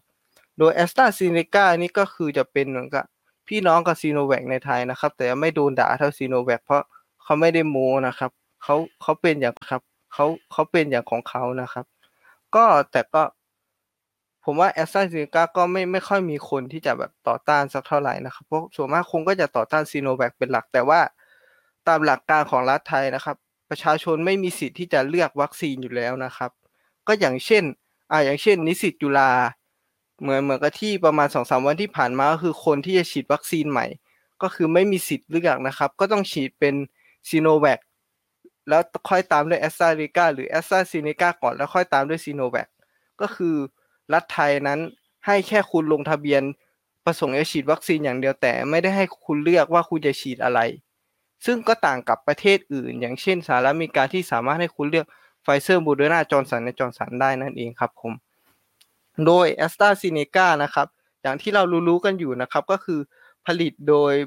บริษัทสยามไบโอเซนนะครับ โดยเป็นบริษัทที่ก่อตั้งโดยรัชตั้งโดยรัชพระเจ้าอยู่หัวอะไรประมาณนี้นะครับ โดยในจุดเริ่มต้นตอนแรกเลย ที่เขาพูดกันในช่วงต้นปีก็คือ เขาคาดว่าจะผลิตได้ 200 ล้านโดส ซึ่งเขาบอกว่ามันเพียงพอต่อประชาชนไทยแน่นอนนะครับ แต่วันในภายหลังสื่อประมาณหลังช่วงเดือนมิถุนากรกฎามา เขาก็กลับกับคำเปลี่ยนว่ากำลังผลิตจริงอยู่ที่ 180 ล้านโดส ที่เขาสามารถคำนวณไว้ได้ว่าต่อปี แล้วก็ยังมีเป้าหมาย 60 ล้านโดสที่เขาก็เลื่อนไปเรื่อยๆเลื่อนไปเรื่อยๆ จากตอนแรก เป็นเดือนพฤษภาคมเขาพูดไว้ต้นปีว่าพฤษภาคมจะได้ 60 ล้านโดส และต่อมาก็เลื่อนเป็นปลายปีธันวาคม และสุดท้ายตอนนี้เลื่อนไปถึงไตรมาสที่2และไตรมาสที่ 3 ของปีหน้า ซึ่งมันก็เป็นปัญหาหลักนะครับ ผมว่าผมก็ไม่โทษสยามไบโอเซผมก็ไม่โทษสยามไบโอเซนะครับว่าเราไม่มีประสบการณ์หรือไม่มีอะไร เพราะว่าเอาจริงเราก็ไม่มีประสบการณ์จริง เพราะว่าอย่างเช่น โรงงานของแอสตราซีเนกาที่ไปตั้งที่เกาหลีใต้หรือที่อินเดียนะครับเขามีประสบการณ์ในการผลิตวัคซีน และมีประสบการณ์ในการผลิตยาประเภทอื่นนะครับ และเขาสามารถที่จะอยู่ได้ด้วยตัวของเขาเองอยู่แล้วในตัวโรงงานแต่อย่างสยามไบโอเซนส์นะครับเอาต้องพึ่งพาการอุ้มของรัฐซึ่ง ปีนี้เป็นปีแรกตั้งแต่การก่อตั้งที่เพิ่งได้กำไร ปีมาผ่านมาตั้งแต่การก่อตั้งคือขาดทุนและรัดอุ้มมาตลอดนะครับ นี่เราเพิ่งได้กำไร เพราะว่าเราเราขายวัคซีนให้ให้ตัวเองแล้วก็รับจ้างผลิตวัคซีนนะครับผมแล้วก็ยังมีปัญหาที่ว่าเหมือนกับช่วงเดือนมิถุนาช่วงเดือนกรกฎาครับ ที่มาดามแป้งออกมาเรื่องดราม่าก็เพราะว่าเรามีส่งให้เขาไม่พอและเราทำตามยอดไม่ได้ ก็เพราะว่า ก็เพราะว่าเราเหมือนกับว่า เราก็ไม่ยอมมาบอกว่ากำลังการผลิตเราได้เท่าไหร่ เราก็ยังอ้างเสมอว่าเราผลิตได้ เท่านี้เท่านี้นะ เป็นการคาดการณ์ทั้งหมดแต่เราไม่ได้บอกว่าเราผลิตได้จำนวนเท่าไหร่เท่าไหร่ที่เป็นจำนวนแน่นอนมันก็เลยทำให้เกิดความสับสนของประชาชน แต่ก็มีประเทศอื่นอย่างเช่น ฟิลิปปินส์ไต้หวันอะไรเนี้ยที่มาตามแหกว่า เราส่งให้ล่าช้าและเราส่งให้ไม่ครบอะไรประมาณนี้ครับ และรวมถึงการที่รัฐบาลไทยนะครับ ออกหน้าว่า ประชาชนจะได้รับ 60 ล้านโดส แล้วก็ต้องได้รับเดือนละ 6 ล้านโดส หรือ 10 ล้านโดสนะครับ ผมผมไม่มั่นใจเหมือนกัน แล้วก็พอจัดหาไม่ได้ตามนั้นก็เลยพยายามที่จะมัดมือชก พยายามที่จะแบบออกกฎมาว่า เหมือนกับว่าบล็อกการส่งออกให้รัฐไทยได้มากกว่า ซึ่งก็นำมาสู่เอกนำมาสู่เอกสารลับที่หลุดมาของแอสตราเซเนกาที่มีค่าขีดดำมากมายครับ ก็เลย ก็ย้อนไปถึงที่เราได้ว่าสุดท้ายแล้วการแทงม้าตัวเดียวเหมือนที่คุณธนาธรบอกมันก็ไม่ใช่เรื่องดีครับ เพราะสุดท้ายแล้ว สุดท้ายเราก็ได้แต่หวังพึ่งไอ้แบบ สิ่งที่เราแบบไม่เคยมีประสบการณ์การทำมาก่อนครับผม ซึ่งแม้ว่าตอนนี้เราก็ได้เห็นผลแล้วล่ะครับ ว่าสุดท้ายสิ่งที่คุณธนาธรเขาเตือนเอาไว้ มันก็เกิดขึ้นจริงคือเราไม่ได้มีวัคซีนพอ ที่จะฉีดให้กับประชาชน และสิ่งที่รัฐบาล สบค และฝ่ายขวาคอยว่าประชาชนว่า ประชาชนและนักการเมืองฝ่ายค้านคอยด้อยค่าวัคซีนให้คนกลัววัคซีนนั้นไม่เป็นความจริง เพราะถ้าเราไปดูในฐานรูปที่สถานีกางบางซื่อและการที่ประชาชนไปตื่นไปตีสี่ตีห้าเพื่อไปรอยคิวฉีดวัคซีนรอยคิวฉีดวัคซีน ประชาชนทุกคนต้องการฉีดวัคซีนแม้เขาจะด่ายังไง แต่เขาไม่มีทางเลือก เพราะว่ารัฐไม่ได้ให้ประชาชนเลือกฉีดยี่ห้อไหนก็ได้ รัฐเป็นคนจัดสรรบังคับให้ประชาชน บังคับเลือกยี่ห้อกับประชาชน ประชาชนก็ไม่มีทางเลือก ถึงเขาด่าซีโนแวคเขาก็จำต้องฉีดซีโนแวคครับผม เพราะฉะนั้นเราจะว่าไม่ได้ว่า ทุกว่าไม่ได้ว่า ประชาชนแบบเป็นแบบลัฐทธิแอนตี้วัคซีนอะไรประมาณนั้น เพราะว่ารัฐยังมีไม่พอให้เขาฉีดเลยถ้ารัฐ ดำเนินการได้เหมือนกับประเทศ ในยุโรปในสหรัฐอเมริกา แล้วมีวัคซีนมากเพียงพอ แต่ประชาชนไม่ยอมไปฉีด อันนั้นถึงจะว่าประชาชนได้แต่ตอนนี้ รัฐยังมีให้ไม่เพียงพอเลยสิ่งที่รัฐต้องทำคือ การหามาให้ประชาชนไม่ใช่มาว่าประชาชนว่าทำไมมึงไม่ไปฉีดครับผมโอเคครับเดี๋ยวขอแทรกโอเคครับเดี๋ยวขอแทรกนะฮะก็มีประเด็นที่แบบ เออน่าสนใจเหมือนกันเพราะว่าในฐานะที่เป็นนิสิตจุฬานะครับ ก็เรื่องวัคซีนนะฮะก็ล่าสุดนะครับทางจุฬาก็ให้ฉีดวัคซีนที่เป็นวัคซีนไขว้นะครับก็คือว่า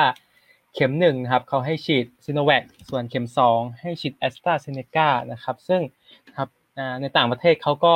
ไม่ทำกันนะครับ แล้วก็ WHO ก็ยังไม่ได้รับรองสูตรของวัคซีนนะครับไขว้นะครับ ระหว่างซิโนแวคกับแอสตรานะครับซึ่งเป็น วัคซีนเชื้อตายทั้งคู่นะฮะอืมแล้วก็แบบเป็นการอ่าเป็นแค่แบบสิทธิ์ให้นะครับ รอบใหม่นิสิตรอบใหม่นะครับ ในการฉีดก็นะครับต้องต้องเลือกช้อยนี้เท่านั้นนะครับ ยกเว้นนะครับนิสิตที่จะต้องออกไปต่างประเทศนะครับ ถึงจะได้แอสตราสองเข็มนั่นเองนะครับ เพราะว่าต่างประเทศเขาก็ไม่ค่อยยอมรับนะครับ ในตัวของซินแวคสักเท่าไหร่นะฮะโอเคครับอาเชิญครับ อาเชิญ ใช่ครับ ก็ตอนนี้เนาะ คนก็ยังไม่ค่อยยอมรับซีโนแวคกันเท่าไหร่ใช่ไหมครับแต่รัฐไทยก็ยังสั่งซีโนแวคมาเพิ่มใช่ไหมครับเมื่อวานก็มีข่าวมาว่าสั่งมา 12 ล้านโดสนะคะคู่กับไฟเซอร์นะครับโดยเหตุผลว่าวัคซีนจอร์นสันแอนด์จอร์นสันกับวัคซีนยี่ห้ออื่นๆ ไม่สามารถมาทันไตรมาสสี่ของปีนี้ได้ใช่ไหมครับเขาก็เลยจำเป็นต้องสั่งซีโนแวคมาก่อนนะครับโอเคครับ เดี๋ยวเราไปฟังหัวข้อถัดไปจากคุณพัสิกากันดีกว่านะครับ ในหัวข้อมาตรการของรัฐกับโควิด -19 นะครับ ค่ะ สำหรับเรื่องของโควิด -19 เนี่ย ประเด็นที่พูดขึ้นไปเมื่อกี้เนาะ ก็คือเรื่องของวัคซีน สำหรับประเด็นต่อไปที่มิวอยากจะมาลองพูดคุยนะคะ ก็จะเป็นเรื่องมาตรการที่รัฐออกมา เพื่อที่จะแก้ปัญหาการแพร่ระบาดโควิด ที่มันเกิดขึ้นในตอนนี้เนาะ โดยมาตรการที่รัฐออกมาก็คือมาตรการของการล็อกดาวน์ค่ะ ก็คือ หลังจากที่เกิดการแพร่ระบาดของโคโควิดเนี่ยในระลอกที่สามเมื่อช่วงเดือนเมษายนเนาะเมื่อช่วงเดือนเมษายนเนาะกลายเป็นว่ารัฐเนี่ยก็มีแนวโน้มที่ จะแก้ปัญหานี้นะคะ ด้วยการทำพื้นที่นะคะให้มีการล็อกดาวน์ในบริเวณพื้นที่ที่มีความเสี่ยง หรือว่ามีจำนวนผู้ติดเชื้อนะคะสูงโดยในช่วงแรกนะคะ รัฐบาลเนี่ยก็ให้มีการล็อกดาวน์ในพื้นที่ 10 จังหวัดเนาะไม่ว่าจะเป็นกรุงเทพปริมณฑลรวมไปถึงบริเวณจังหวัดชายแดนภาคใต้นะคะ แต่ต่อมาก็คือในช่วงของวันที่ 20 กรกฎาคม ก็มีการเพิ่มพื้นที่นะคะ ล็อกดาวน์อีก 3 จังหวัด จนมาถึงในช่วงของต้นสิงหาคมเนาะก็เพิ่มมาอีก 16 จังหวัดรวมเป็นปัจจุบันนี้นะคะ 29 จังหวัดแล้ว ในช่วงตอนแรกเนี่ยรัฐบาลก็คาดหวังว่าการล็อกดาวน์ในครั้งนี้เนี่ยสามารถที่จะแก้ปัญหาแล้วก็อาจจะดูสถานการณ์ไปจนถึงวันที่ 18 สิงหาคมเนาะแต่ก็ในประกาศครั้งล่าสุดนะคะก็เพิ่มมาตรการล็อกดาวน์ไปจนถึงสิ้นเดือนนี้เป็นที่เรียบร้อยแล้วเหมือนกันค่ะ เหมือนกับถ้าเราดูในตามกราฟที่ตัวของสคบนะคะ สคบนะคะได้มีการเผยแพร่ออกมาเราจะเห็นว่าเป็นเป็นกราฟที่รัฐบาลคาดหวังจากการมาตรการล็อกดาวน์ในครั้งนี้ค่ะ โดยถ้าเราเห็นในกราฟ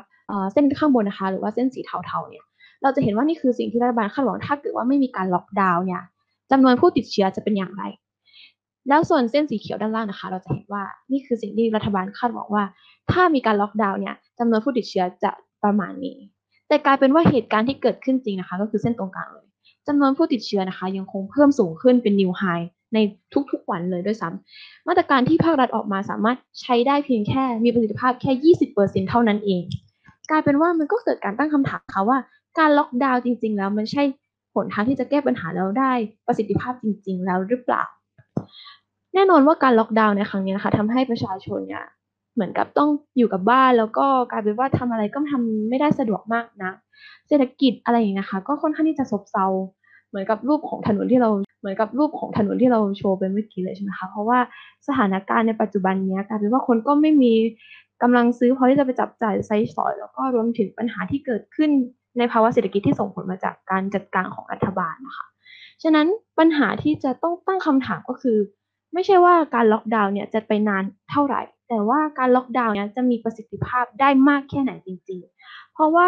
รัฐบาลการล็อกดาวน์ของรัฐบาลอาจจะส่งผลประโยชน์ในเรื่องของรัฐบาลจะสะดวกมากยิ่งขึ้นในเรื่องของการจัดการ แต่ว่าการจัดการที่ไม่เป็นประโยชน์ แล้วก็ยอดผู้ติดเชื้อที่ยังสูงขึ้น มันกลายเป็นว่าประชาชนไม่ได้รับความสะดวกสบายในตรงนั้น แต่ได้รับผลกระทบซะมากกว่า มาตรการการเยียวยาของรัฐบาลควรที่จะคำนึงถึงกลุ่มคนเหล่านี้ แล้วก็ พยายามแก้ไขปัญหาเฉพาะหน้านะคะ ไม่ว่าจะเป็นเรื่องของวัคซีนเนาะที่ได้พูดถึงกันในประเด็นแรก หรือว่าในเรื่องของการที่ทางของรัฐบาลเนี่ยค่ะจะต้องดูไม่ว่าจะเป็นของวัคซีน หรือว่าเรื่องของการตรวจหรือว่าเรื่องของการตรวจเชื้อนะคะ มีการแยกผู้ติดเชื้อให้ได้เร็วที่สุดเพื่อที่จะลดจำนวนของผู้ติดเชื้อ ไม่ใช่แค่สักแต่จะล็อกดาวน์นั่นเองค่ะ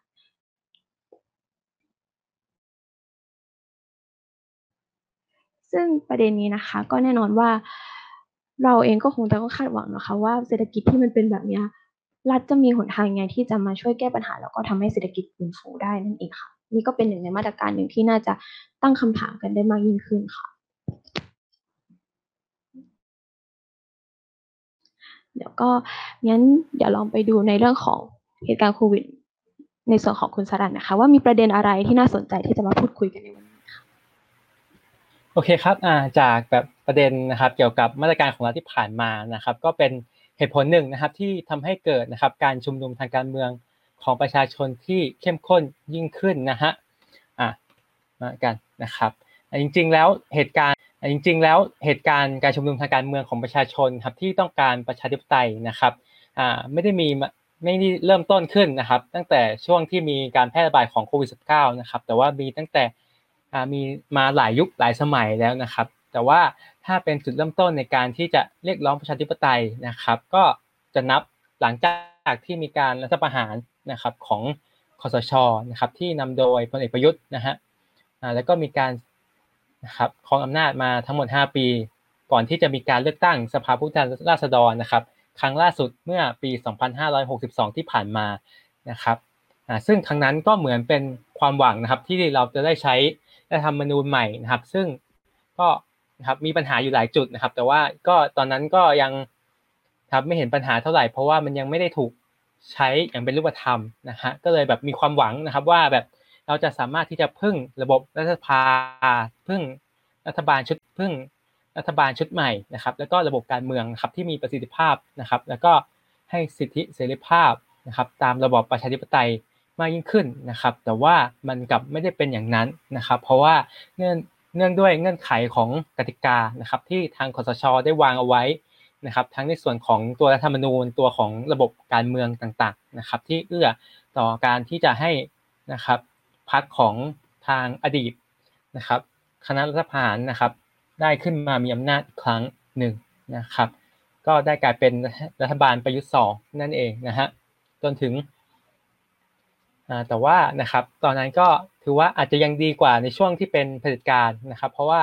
มีฝ่ายมีทั้งฝ่ายรัฐบาลและก็ฝ่ายค้านมีระบบมีระบบสภาครับที่เอาไว้นะครับต่อรองกันนะครับมีการคำจุนกันนะครับ แต่ว่าครับมีแต่ทางรัฐบาลเองก็มีการกันแกล้งทางการเมืองครับจนการกันแกล้งทางการเมืองครับจนไปสู่นะครับเหตุการณ์ของการยุบพัก อนาคตใหม่นะครับ เมื่อต้นปี 2563 ที่ผ่านมาครับทำให้เกิดความเห็นนะครับ ประชาชนหลายคนเนี่ยเห็นถึงความไม่ยุติธรรมครับของกระบวนการกฎหมายไทย กระบวนการศาลนะครับ รวมถึงระบบการเมืองครับที่มันไม่ฟังก์ชันนะครับ ต่อวิถีของประชาธิปไตยนะครับทำให้เกิดการชุมนุมที่ขยายวงกว้างขึ้นนะครับ เกิดแต่ว่านะครับในส่วนของแกนนำก็จะเป็นกลุ่มประชาชน หรือว่ากลุ่มนิสิตนักศึกษาทั่วประเทศครับที่ลุกขึ้นมาเริ่มชุมนุมนะครับ ใน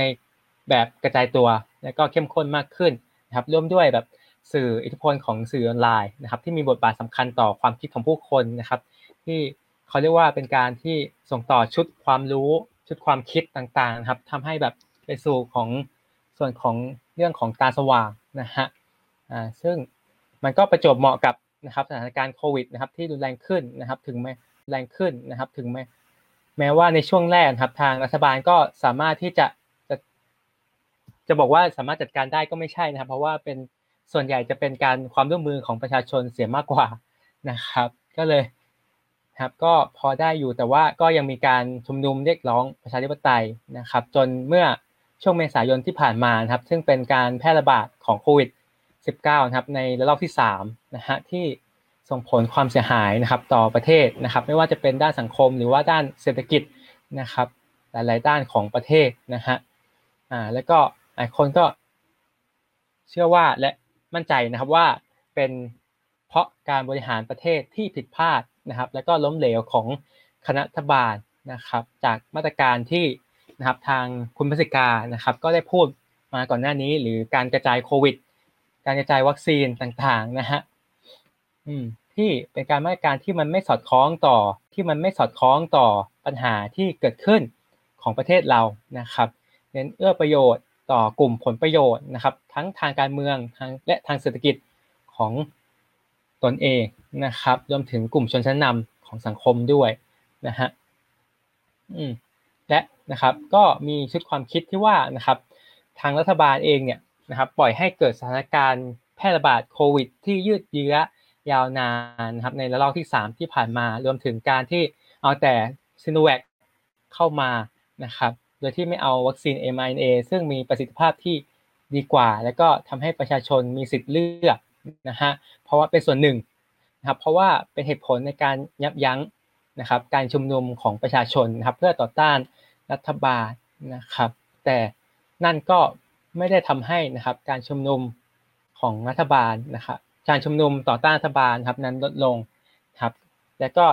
นำซ้ำและก็นำซ้ำก็ยังทำให้แบบ การชุมนุมยิ่งเข้มข้นขึ้นนะครับ มีประชาชนขันมาสนับสนุนนะครับ การชุมนุมในครั้งนี้มากยิ่งขึ้นด้วยนะครับ หลังจากที่แบบได้เห็นข่าวที่ผ่านมาเดิมครับที่ต้องการให้ประเทศเป็นประชาธิปไตยนะครับ แล้วก็มีชีวิตความเป็นอยู่ที่ดีขึ้นครับตระหนักถึงว่าการเมืองครับเป็นเรื่องของทุกๆคนนะครับ โดยมีข้อเรียกร้องหลักที่จะให้รัฐบาลครับลาออกนะครับแก้รัฐธรรมนูญครับให้ เป็นระบบตามประชาธิปไตยนะครับ เพื่อที่จะได้แก้ไขปัญหาต่างๆ ของประเทศได้ และมีข้อเสนอเกี่ยวกับการปฏิรูปของกษัตริย์ครับ ซึ่งเป็นการแก้ไขปัญหาเชิงโครงสร้างนะครับ แล้วก็จะมีการเรียกร้องอื่นๆนะครับ อย่างเช่น เรื่องงบประมาณ เรื่องระบบราชการ เรื่องระบบการศึกษา เรื่องสวัสดิการของรัฐ เป็นต้นนะครับ แต่ว่าครับการชุมนุมที่ผ่านมานะครับ ก็ นะครับ เพราะว่าเป็นการต่อสู้ที่ต้องใช้ระยะเวลานาน แล้วก็ต้องระยะเวลานาน แล้วก็ต้องมีการต่อสู้ทางความคิดนะครับ ระหว่างกลุ่มคนที่เรียกร้องประชาธิปไตย และกลุ่มคนที่สนับสนุนทางรัฐบาลนะครับ หรือว่าหลายๆคนก็เรียกว่าสลิมนะฮะนะครับทำให้แบบฝ่ายนะครับ ที่เรียกร้องประชาธิปไตยนั้นนะครับ ต้องการที่จะแรงสนับสนุนนะครับในในการเรียกร้องนะครับเรียกร้องทางการเมืองมากยิ่งขึ้นนะครับ แล้วก็ตอนนี้ก็คิดว่านะครับทาง ฝ่ายประชาธิปไตยก็ยังไม่สามารถที่จะเรียกร้องนะครับได้สำเร็จแล้วก็เพียงพอที่จะเปลี่ยนแปลงโครงสร้างสังคมได้นะฮะก็เลยมีการเกิดกระแสเรียกร้องหรือ call out นะครับให้ศิลปินดารานะครับร่วมกันเรียกร้องทางการเมือง มีการพูดถึงประเด็นทางการเมืองครับประเด็นเกี่ยวกับโครงสร้างทางสังคมนะครับโดยเฉพาะปัญหาเกี่ยวกับโควิดที่ทุกคนครับกำลังเผชิญอยู่นะครับไม่ว่าคุณจะ มีฐานะทางเศรษฐกิจยังไง มีฐานะทางสังคมยังไงนะครับ ไม่ว่าจะเป็นคุณจะอยู่เป็นคุณจะอยู่ มีเศรษฐกิจชนชั้นนำหรือว่านะครับเป็นอ่าเป็นคนที่อยู่ชนชั้นแรงงานต่างๆ ก็ได้รับผลกระทบนะฮะก็เลยแบบ เพราะว่านะครับหลายๆคนก็เชื่อว่าแบบศิลปินดารา แล้วก็ครับนั้นมีอิทธิพลทางสังคมมาก เพราะว่านะครับมีผู้ติดตามนะครับมีแฟนคลับเป็นจำนวนมากครับทั้งทางออนไลน์และก็ทางออฟไลน์ นะครับสิ่งนี้นะครับถ้านะครับทางดาราศิลปินนะครับได้พูดคุยได้พูดถึงประเด็นปัญหาทางสังคมครับทำให้แบบทางประชาชนนะครับคนอื่นๆ ที่อาจจะไม่ได้ติดตามข่าวสารเกี่ยวกับการเรียกร้องประชาธิปไตยนะครับ ก็ได้หันมาสนใจมากยิ่งขึ้น แล้วก็ได้รู้ถึงว่าแบบปัญหาที่เกิดขึ้นนะครับ เป็นปัญหาเกี่ยวกับโครงสร้างทางการเมืองและสังคมนะฮะรวมถึงนะครับ ก็ จะทำให้แบบทางสื่อต่างๆครับก็หันมาสนมาสนใจกับประเด็นเหล่านั้นด้วยนะครับ เพราะว่าทางดาราก็เหมือนเป็นกระบอกเสียงดาราก็เหมือนเป็นกระบอกเสียงนะครับ ให้กับประชาชนนั่นเองนะครับ แต่ว่ามันก็เกิดปัญหาหลายๆอย่างครับที่แบบมีดาราศิลปินนะครับ บางส่วนที่ไม่ได้ขึ้นมาเขาเอานะครับ ก็เพราะว่านะครับอาจจะเนื่องด้วยผลประโยชน์หรือว่าเนื่องด้วยแบบ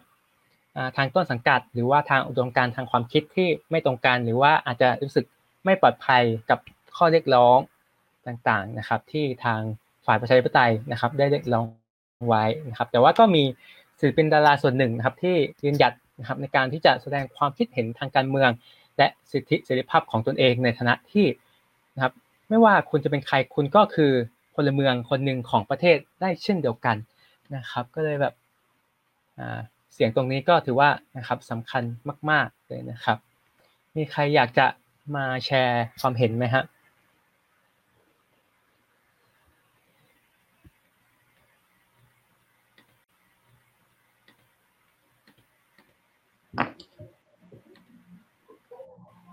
โอเค งั้นก็เหลือ ประเด็นสุดท้ายแล้วกันนะครับ ก็คือประเด็นที่เกี่ยว ข้องกับแขกรับเชิญก็คือครับน้องฤทธิ์ในวันนี้นะครับก็คือ secularism นะครับ รัฐควรแยกออกจากศาสนาหรือเปล่านะครับ เชิญครับครับ สวัสดีครับ ก็ผมก็พูดเรื่องอื่นไปเยอะแล้ว แต่เรื่องหลักของคือนี้แหละนะครับ ก็คือเป็นรัฐอ่าโลกาวิสัย หรือรัฐคารวาสหรือตามแล้วแต่คนจะเรียกกันนะครับ ก็คือ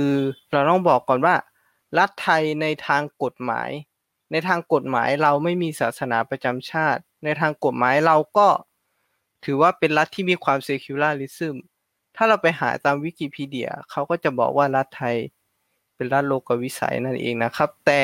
นั่นเองนะครับ แต่ในทางปฏิบัติ เราลองไปถามแบบ ผมถามพ่อผมดูพ่อผมก็นึกว่าศาสนาพุทธคือศาสนาประจำชาติ ทุกคนคิดว่า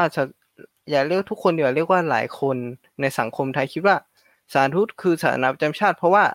ทั้งตัวรัฐและสถาบันหลักๆ ของสังคมก็มีการโปรโมทศาสนาพุทธเป็นหลักนะครับ แล้วก็ยังมีหน่วยงานรัฐที่เอาไว้กำกับดูแลศาสนาพุทธโดยตรงนะครับ ซึ่งผมมองว่ามันไม่ใช่เรื่องที่จำเป็นนะครับ เพราะว่าเราไม่ใช่รัฐในยุคโบราณ รัฐยุคโบราณ โดยตัวรัฐตัวอาณาจักรกับตัวศาสนานั้นเป็น อะไรที่แยกกันไม่ออกอยู่แล้ว เพราะว่าทั้งสองฝ่ายก็ต่างเกื้อหนุนกัน โดยรัฐก็ต้องการศาสนามาเป็นตัวที่สร้างความชอบธรรมให้กับตัวรัฐเองแต่ ในเมื่อในตอนนี้มาเป็นรัฐสมัยใหม่แล้ว เราไม่ได้ต้องการศาสนา ในฐานะเป็นตัวสร้างความชอบธรรมอีกต่อไป เพราะเราชอบธรรมอีกต่อไป เพราะเรามีความชอบธรรมจากอำนาจของประชาชน ตัวรัฐได้รับการยอมรับจากประชาชนนั่นก็ถือว่าเป็นความชอบธรรมแล้ว โดยไม่ต้องมีการ เอาศาสนามาเป็นตัวชูโรง ตัวยกระดับความชอบธรรมของรัฐอีกต่อไป แต่รัฐไทยก็ยังสนับสนุนพระพุทธศาสนาให้มีเรียกว่ามี majority เหนือศาสนาอื่น ๆนะครับ ซึ่งผมไม่ได้ว่าว่าเราไม่ควรที่จะสนับสนุนศาสนาพุทธ แต่เราไม่ควรที่จะสนับสนุนศาศาสนาใดเกินหน้าเกินตาหรือแบบว่ายกศาสนาใดให้ ดูเหนือกว่าศาสนาอื่นนะครับ เพราะว่า โดยถ้าเราพูดถึงจุดประสงค์ของชมรมเราก็คือชมรมพลเมืองโลกและพลเมืองอาเซียนเราสนับสนุนเรื่องพหุสังคมและพหุวัฒนธรรม เพราะฉะนั้นเราก็ยิ่งต้องโฟกัสเกี่ยวกับเรื่องนี้ เพราะว่าการที่เรายกชนกลุ่มใด กลุ่มชนที่นับถือศาสกลุ่มชนที่นับถือศาสนาใด ศาสนิกใดและศาสนาใดเป็นหลัก มันก็แสดงว่าเราไม่ได้ให้ความเท่าเทียมกันใน จริง ๆ ในสังคมพหุวัฒนธรรม แต่เราก็ยังมีการลำเอียงและอาจจะทำให้คนที่ไม่ใช่กลุ่มนั้นๆ ก็อาจจะเกิดแบบนอกความน้อยเนื้อต่ำใจหรือมองว่าเราไม่ได้รับการเหลียวแลจากรัฐอย่างเพียงพอครับผม ถ้าเรามองถึงว่ารัฐไทยให้การสนับสนุนศาสนาพุทธเราสามารถมองได้ง่ายๆถึงแค่ด้านการศึกษา เพราะว่าชมรมเราขึ้นตรงกับอยู่ในคณะครุศาสตร์ การศึกษาไทยบังคับให้นักเรียนต้องเรียนศาสนาพุทธ ถึงแม้คุณจะศาสนาอะไรก็ตามคุณจะศาสนาคริสต์ศาสนาอิสลาม คุณในเมื่อถ้าคุณมาเรียนอยู่ในโรงเรียนรัฐ คุณก็ต้องเรียนศาสนาพุทธเป็นหลัก และศาสนาพุทธในที่นี้ เราไม่ได้สอนในเชิงวิเคราะห์วิพากษ์เหมือนที่เราอาจจะได้เรียนในทาง เหมือนที่เราอาจจะได้เรียนในทางมหาวิทยาลัยที่เราได้เรียนหลักธรรม แต่เขาสอนให้เรา ค่อนข้างสอนให้เราท่องจำว่ามันต้องเป็นอย่างนี้ และเราเขาผมมองว่ามันเป็นซอฟต์พาวเวอร์ที่เขาต้องการที่จะสอนเราเรื่องบุญวาสนาที่เราเกิดมาเป็นแบบเนี้ยมันเป็นเรื่องของบุญวาสนาเรานะ เราไม่สามารถไปเปลี่ยนแปลงอะไรเราได้ เพราะมันเป็นมันเป็นผงกรรมตั้งแต่ชาติปางก่อนเนี้ยคุณคุณเกิดมาจน คุณเกิดมาเรียนไม่เก่ง มันเป็นเรื่องอะไรชาติที่แล้วหรอกคุณทำอะไรไม่ได้หรอก อะไรประมาณเนี้ยครับ ซึ่งมันก็เป็นเหมือนซอฟต์พาวเวอร์ที่ขอให้แบบคนเราไม่ค่อยที่อยากอยากจะแบบถีบตัวเองขึ้นมา แต่มันก็อาจจะไม่จริงที่บางคนก็อาจจะไม่แบบยอมแพ้ต่อโชคชะตาอะไรประมาณนั้น แต่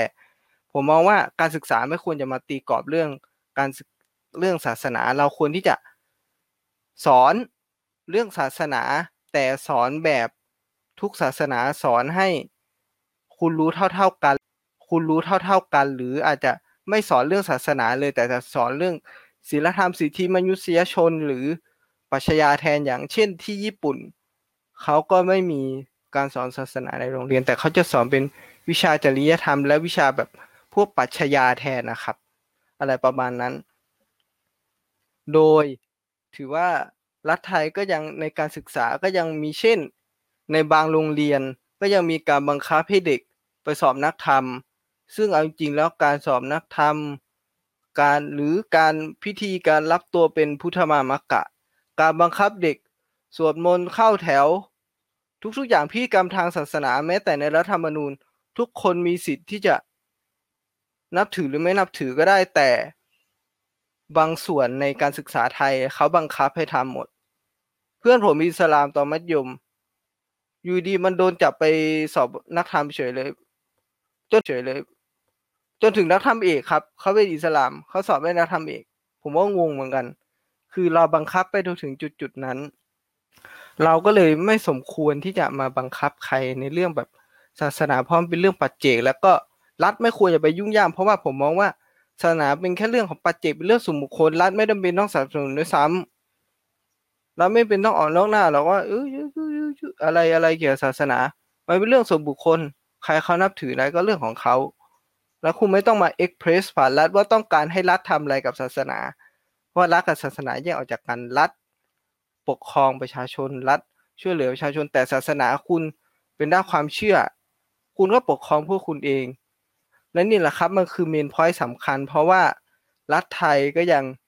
โดมิเนตศาสนาอยู่ อย่างเช่นในรัฐธรรมนูญก็ยังมีเขียนว่าประมุขคือพระมหากษัตริย์ จำเป็นต้องเป็นพุทธมามกะต้องเป็นพุทธมามกะ แต่ต้องสับสนุนศาสนาทุกศาสนาอย่างเท่าเทียมกัน แต่เราก็ต้องวงเอาปากกามาวงเลยว่า เราก็ยังบังคับให้กษัตริย์เป็นพุทธมามกะอยู่ดีและพิธีกรรมส่วนใหญ่ของไทยก็ยังเป็นพิธีกรรมศาสนาพุทธอยู่ แต่ใช่ก็ยังมีแบบศาสนาคริสต์ศาสนาอิสลามอะไรแต่เราก็ยังผลักดันความเป็นพุทธเข้าไปในทุกอนู ที่เราจะผลักดันเข้าไปได้ ส่วนมาถึงเรื่องวันหยุดนักขัตฤกษ์ที่เป็นแบบวันหยุดวิสาขะมาฆะอาสาฬหะ อะไรพวกเนี้ย ผมมองว่ามัน no big deal อะเขียนเรื่องพวกนี้เพราะอย่างเช่นสหรัฐอเมริกาหรือประเทศอื่นอย่างเงี้ย thank thanksgiving พวกอีสเตอร์พวกคริสต์มาสถึงแม้เขาจะเป็นรัฐเซคิวล่าเขาก็ยังให้หยุดได้ เพราะฉะนั้นผมว่ามองว่าเรื่องวันหยุดนักขัตฤกษ์ที่ตรงกับ ศาสนาพุทธไม่ใช่เรื่องผิด แต่ผมมองถึงเรื่องผิดแต่ผมมองถึงเรื่อง ข้อห้ามต่างๆ ในวันวันนั้นนะอย่างเช่น เรื่องขายสุราอะไรพวกเนี้ยผมไม่นับถือพุทธอะหรือผมนับถือพุทธแต่ผมไม่เชื่อ ผมกินเหล้าผมกินไม่ได้ไปเซเว่นถามว่าพี่ค้าวันนี้วิสาขะไม่ขาย เอ้าผมจะกินผมผมไม่เชื่อมัน คือเราไม่สามารถมาตีกรอบพลเมืองได้ว่า เฮ้ยวันวันนี้นะ คุณห้ามกินเพราะเป็นศาสนาพุทธเอ้าผมไม่เชื่อ ผมไม่มีศาสนา ผมจะกินอะไรกินไม่ได้ ซึ่งส่วนมากคนเขาก็จะแก้ปัญหาบอกให้แก้ปัญหาด้วยวิธีแปลกๆก็คือ ก็ซื้อตุนไว้ก่อนดี แบบรู้ว่าพรุ่งนี้วิสาขะ วันเนี้ยก็ซื้อตุนไว้ก่อนหรือ ก็ไปซื้อร้านชำเพราะบางร้านชำอย่างที่เรารู้ๆกันอยู่นะครับ ว่าบางร้านเขาไม่สนอะไรหรอกกูมีตังจ่ายเขาขายให้ อะไรประมาณนั้นแต่ผมว่า มันเป็นเรื่องของกฎหมายกฎหมาย มันยังตีกรอบประชาชนเกินไปให้เห็นถึงแบบเกินไปให้เห็นถึงแบบ ความไม่เท่าเทียมกันของแต่ละศาสนาครับ แล้วยังมีถึงเรื่องหน่วยงานของรัฐก็คือมหาเถรสมาคมที่คอยจัดมันก็พระเจ้าบอกว่าให้ ผมก็ไม่ค่อยแม่นนะครับ ถ้าบ้งผิดพลาดแล้วขอโทษทีนะครับ แบบพระเราเท่าเทียมกันหมดอะเนาะแต่มหาเถรสมาคมที่เขาทำก็คือ จะลำดับพระ แล้วก็ดูแลแบบให้พระเป็นแบบเป็นขั้นลำดับการปกครองกันไปนะครับ ซึ่งผมมองว่ามันเป็นการที่เรียกว่ารัฐเข้ามาควบคุมไม่ให้ตัวศาสนานั้นขยายใหญ่ไปมากกว่า ที่รัฐต้องการไม่ไม่ให้หลักธรรมของศาสนานั้นมามาแบบว่าเรียกว่ามาเป็นภัยต่อรัฐเพราะรัฐคุมหมดทุกอย่างนะครับ ผม ก็เลยทำให้แบบว่า อย่างเช่นถ้า สมมุติถ้าคุณได้ดูเรื่องอ่าสารคดีอ่าสารคดีเอหิปัสสิโก Come and See ของอ่าพี่ไก่นะครับ ที่ฉายใน Netflix นะครับ ก็จะได้แง่มุมว่าบางที เหมือนกับว่ารัฐไทยต้องการที่จะ centralize พระพุทธศาสนาให้มีแค่ว่าการตีความของรัฐนั้นเป็นการตีความที่ถูกต้องเพียงอย่างเดียว การที่จะเป็นการตีความอื่นๆนั้น ไม่ไม่ถูกต้องต้องเป็นไปตามที่รัฐบอกอะไรประมาณนั้นนะครับ มันก็เลยทำให้เรียกว่าพุทธศาสนาก็ไม่ได้มีความเป็นอิสระในตัวเองเท่าที่ควร เพราะว่าสุดท้ายแล้วพระพุทธศาสนาก็ไม่ได้มีตัวเลือกของตัวเอง เพราะก็ยังอยู่ใต้รัฐ และรวมถึงหัวหน้าคณะสงฆ์อย่างอ่าอยู่ดีก็ลืมผมเรียกพระสังฆราชอย่างเงี้ย ผู้นำพระสงฆ์แต่เราไม่ให้กษัตริย์เลือกอะ แทนที่ว่าผู้นำพระสงฆ์ก็ให้พระสงฆ์เลือกกันเอง สงฆ์ก็ให้พระสงฆ์เลือกกันเอง แต่นี่กับให้เหมือนกับพระมหากษัตริย์เลือกเพราะถึงแม้มันจะเป็น traditional มาตั้งแต่นานนมมาแล้วแต่ในเมื่อตอนนี้ไม่เราไม่ใช่รัฐสมบูรณาสิทธิราชเราเป็นรัฐของประชาชนเราก็ต้องแยกแยะให้พระก็ไปจัดกการของเขาเองนะครับ เพราะว่ามันผมว่ามันจะดีกว่าดีกว่า เพราะว่าถ้าการที่ฝ่ายรัฐฝ่ายประมุข ได้มีการเข้าไปแทรกแซงศาสนาและเลือกเลือกผู้นำศาสนา ก็เท่ากับว่าผู้นำศาสนาก็ต้องสำนึกบุญคุณของคนที่เลือกเขามา แล้วก็ต้องพยายามที่จะประดิษฐ์คำสอนหลักธรรม เพื่อที่จะสนับสนุนค้ำชูให้กับตัวรัฐเองนะครับ ก็เลยเป็นเหตุผลที่ว่าทำไมรัฐไทยก็ยังดูเหมือนว่าก็ยังไม่ใช่ซีคิวล่าอยู่ดี เพราะรัฐไทยก็ยังต้องพึ่งใบบุญพุทธศาสนาอยู่ก็ยัง กดพระพุทธศาสนาให้ใช้งานอยู่ใต้ ใช้งานอยู่ใต้รัฐไทยอยู่ดีนะครับผม ก็เอาประมาณนี้นะครับ แต่ถ้าอยากศึกษาเพิ่มเติมนะครับเพราะผมก็เป็นคนที่ศึกษาอยู่เหมือนกันนะครับ ก็แนะนำนะครับให้ไปหาดรอาจารย์สุรพจน์นะครับ เพราะเขาก็ศึกษาเรื่องลัทธิโลกวิสัยนะครับว่าเรื่องแบบการนำศาสนาออกจากรัฐนั้นคือ การแก้ปัญหาที่ดีที่สุดและมันเป็นยุติธรรมที่สุดสำหรับทุกคนนะครับ แม้แต่ตัวพระสงฆ์เองนะครับ ซึ่งก็สาสามารถไปรับฟังรับชมกันได้เพราะมีเหมือนกับเป็นดีเบตครั้งล่าสุดก็มีอาจารย์สุรพจน์แล้วก็มีผ้าหมาภัยวันด้วยนะครับ ก็สามารถไปดูกันได้เพราะเราสามารถได้เห็นถึงมุมมองของคารวาสและให้เห็นถึงมุมมองของคนที่อยู่ในในวงการพระสงฆ์อย่างแท้จริงนะครับ ว่าเขาคิดยังไงนะครับ ก็ประมาณนี้ครับผม อ่าโอเคครับก็ครับถือว่าแบบเป็นประเด็นที่นะครับเป็นข้อถกเถียงในสังคมนะครับที่เกี่ยวกับเถียงในสังคมนะครับที่เกี่ยวกับเรื่องรัฐนะครับ ที่ควรแยกออกจากศาสนานะครับรัฐจริตเดิมนะฮะแล้วก็อันนี้มาขายของนะฮะขายของแล้วนะครับ ก็หลังจากที่แบบเห็นอ่าน้องลิศนะครับ ได้พูดถึงนะครับภาพยนตร์เรื่อง Come and See นะครับเอหิปัสสิโกนะครับ ก็ครับทางชมรม พลเมืองโลกและพลเมืองอาเซียนนะครับ จะจัดกิจกรรมนะครับ AGCC Movie Talk นะครับ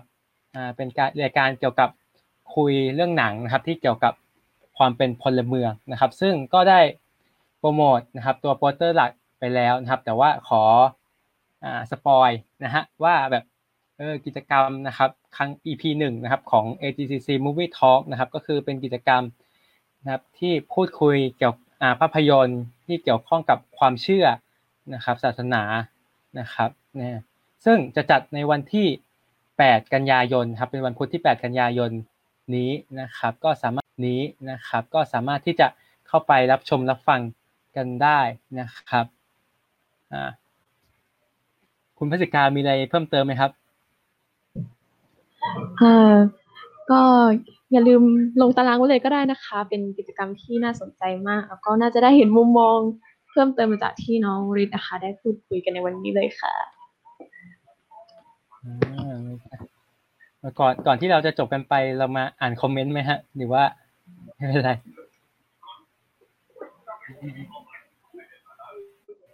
ไม่ครับโอเค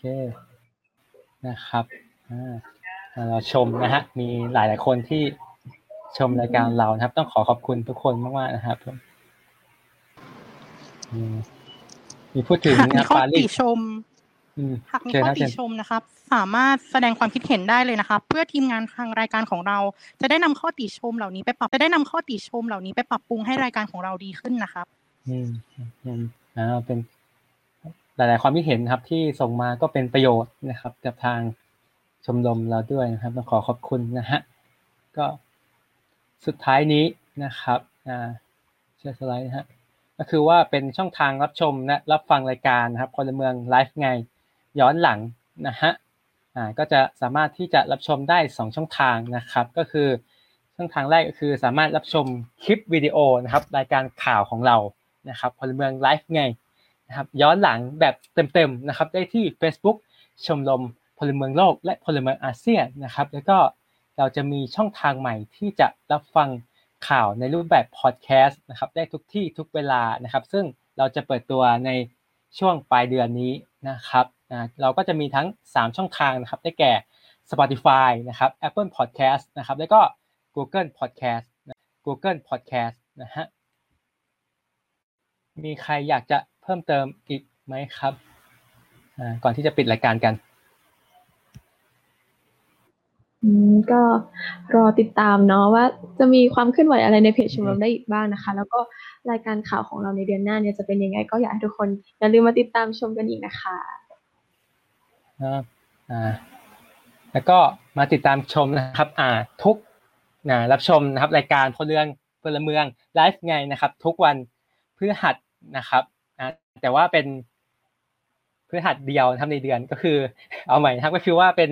นะครับ สามารถรับชมได้ทุกเดือนครับในวันพฤหัส แต่ว่าจะเป็นพฤหัสไหนนะครับก็สามารถที่จะติดตามทางเพจ Facebook ของชมรมพลเมืองโลก และพลเมืองอาเซียนนะครับ แล้วก็ทาง Instagram นะครับของอ่า edu underscore agcc นะครับอ่าก็ขอขอบคุณทุกท่านนะครับที่รับชมและนะครับที่รับชมรายการของเรานะครับ แล้วก็วันนี้ต้องขอลาไปก่อนนะครับ สวัสดีครับ สวัสดีค่ะสวัสดีครับ ติดตามรายการพลเมืองไลฟ์ไง สดได้ทาง Facebook Page พลเมืองโลก และพลเมืองอาเซียน หรือรับฟังย้อนหลังได้ที่ Spotify Apple Podcast และ Google Podcast AGCC Podcast ให้คุณเข้าใจพลเมืองด้มากกว่าที่คุณคิด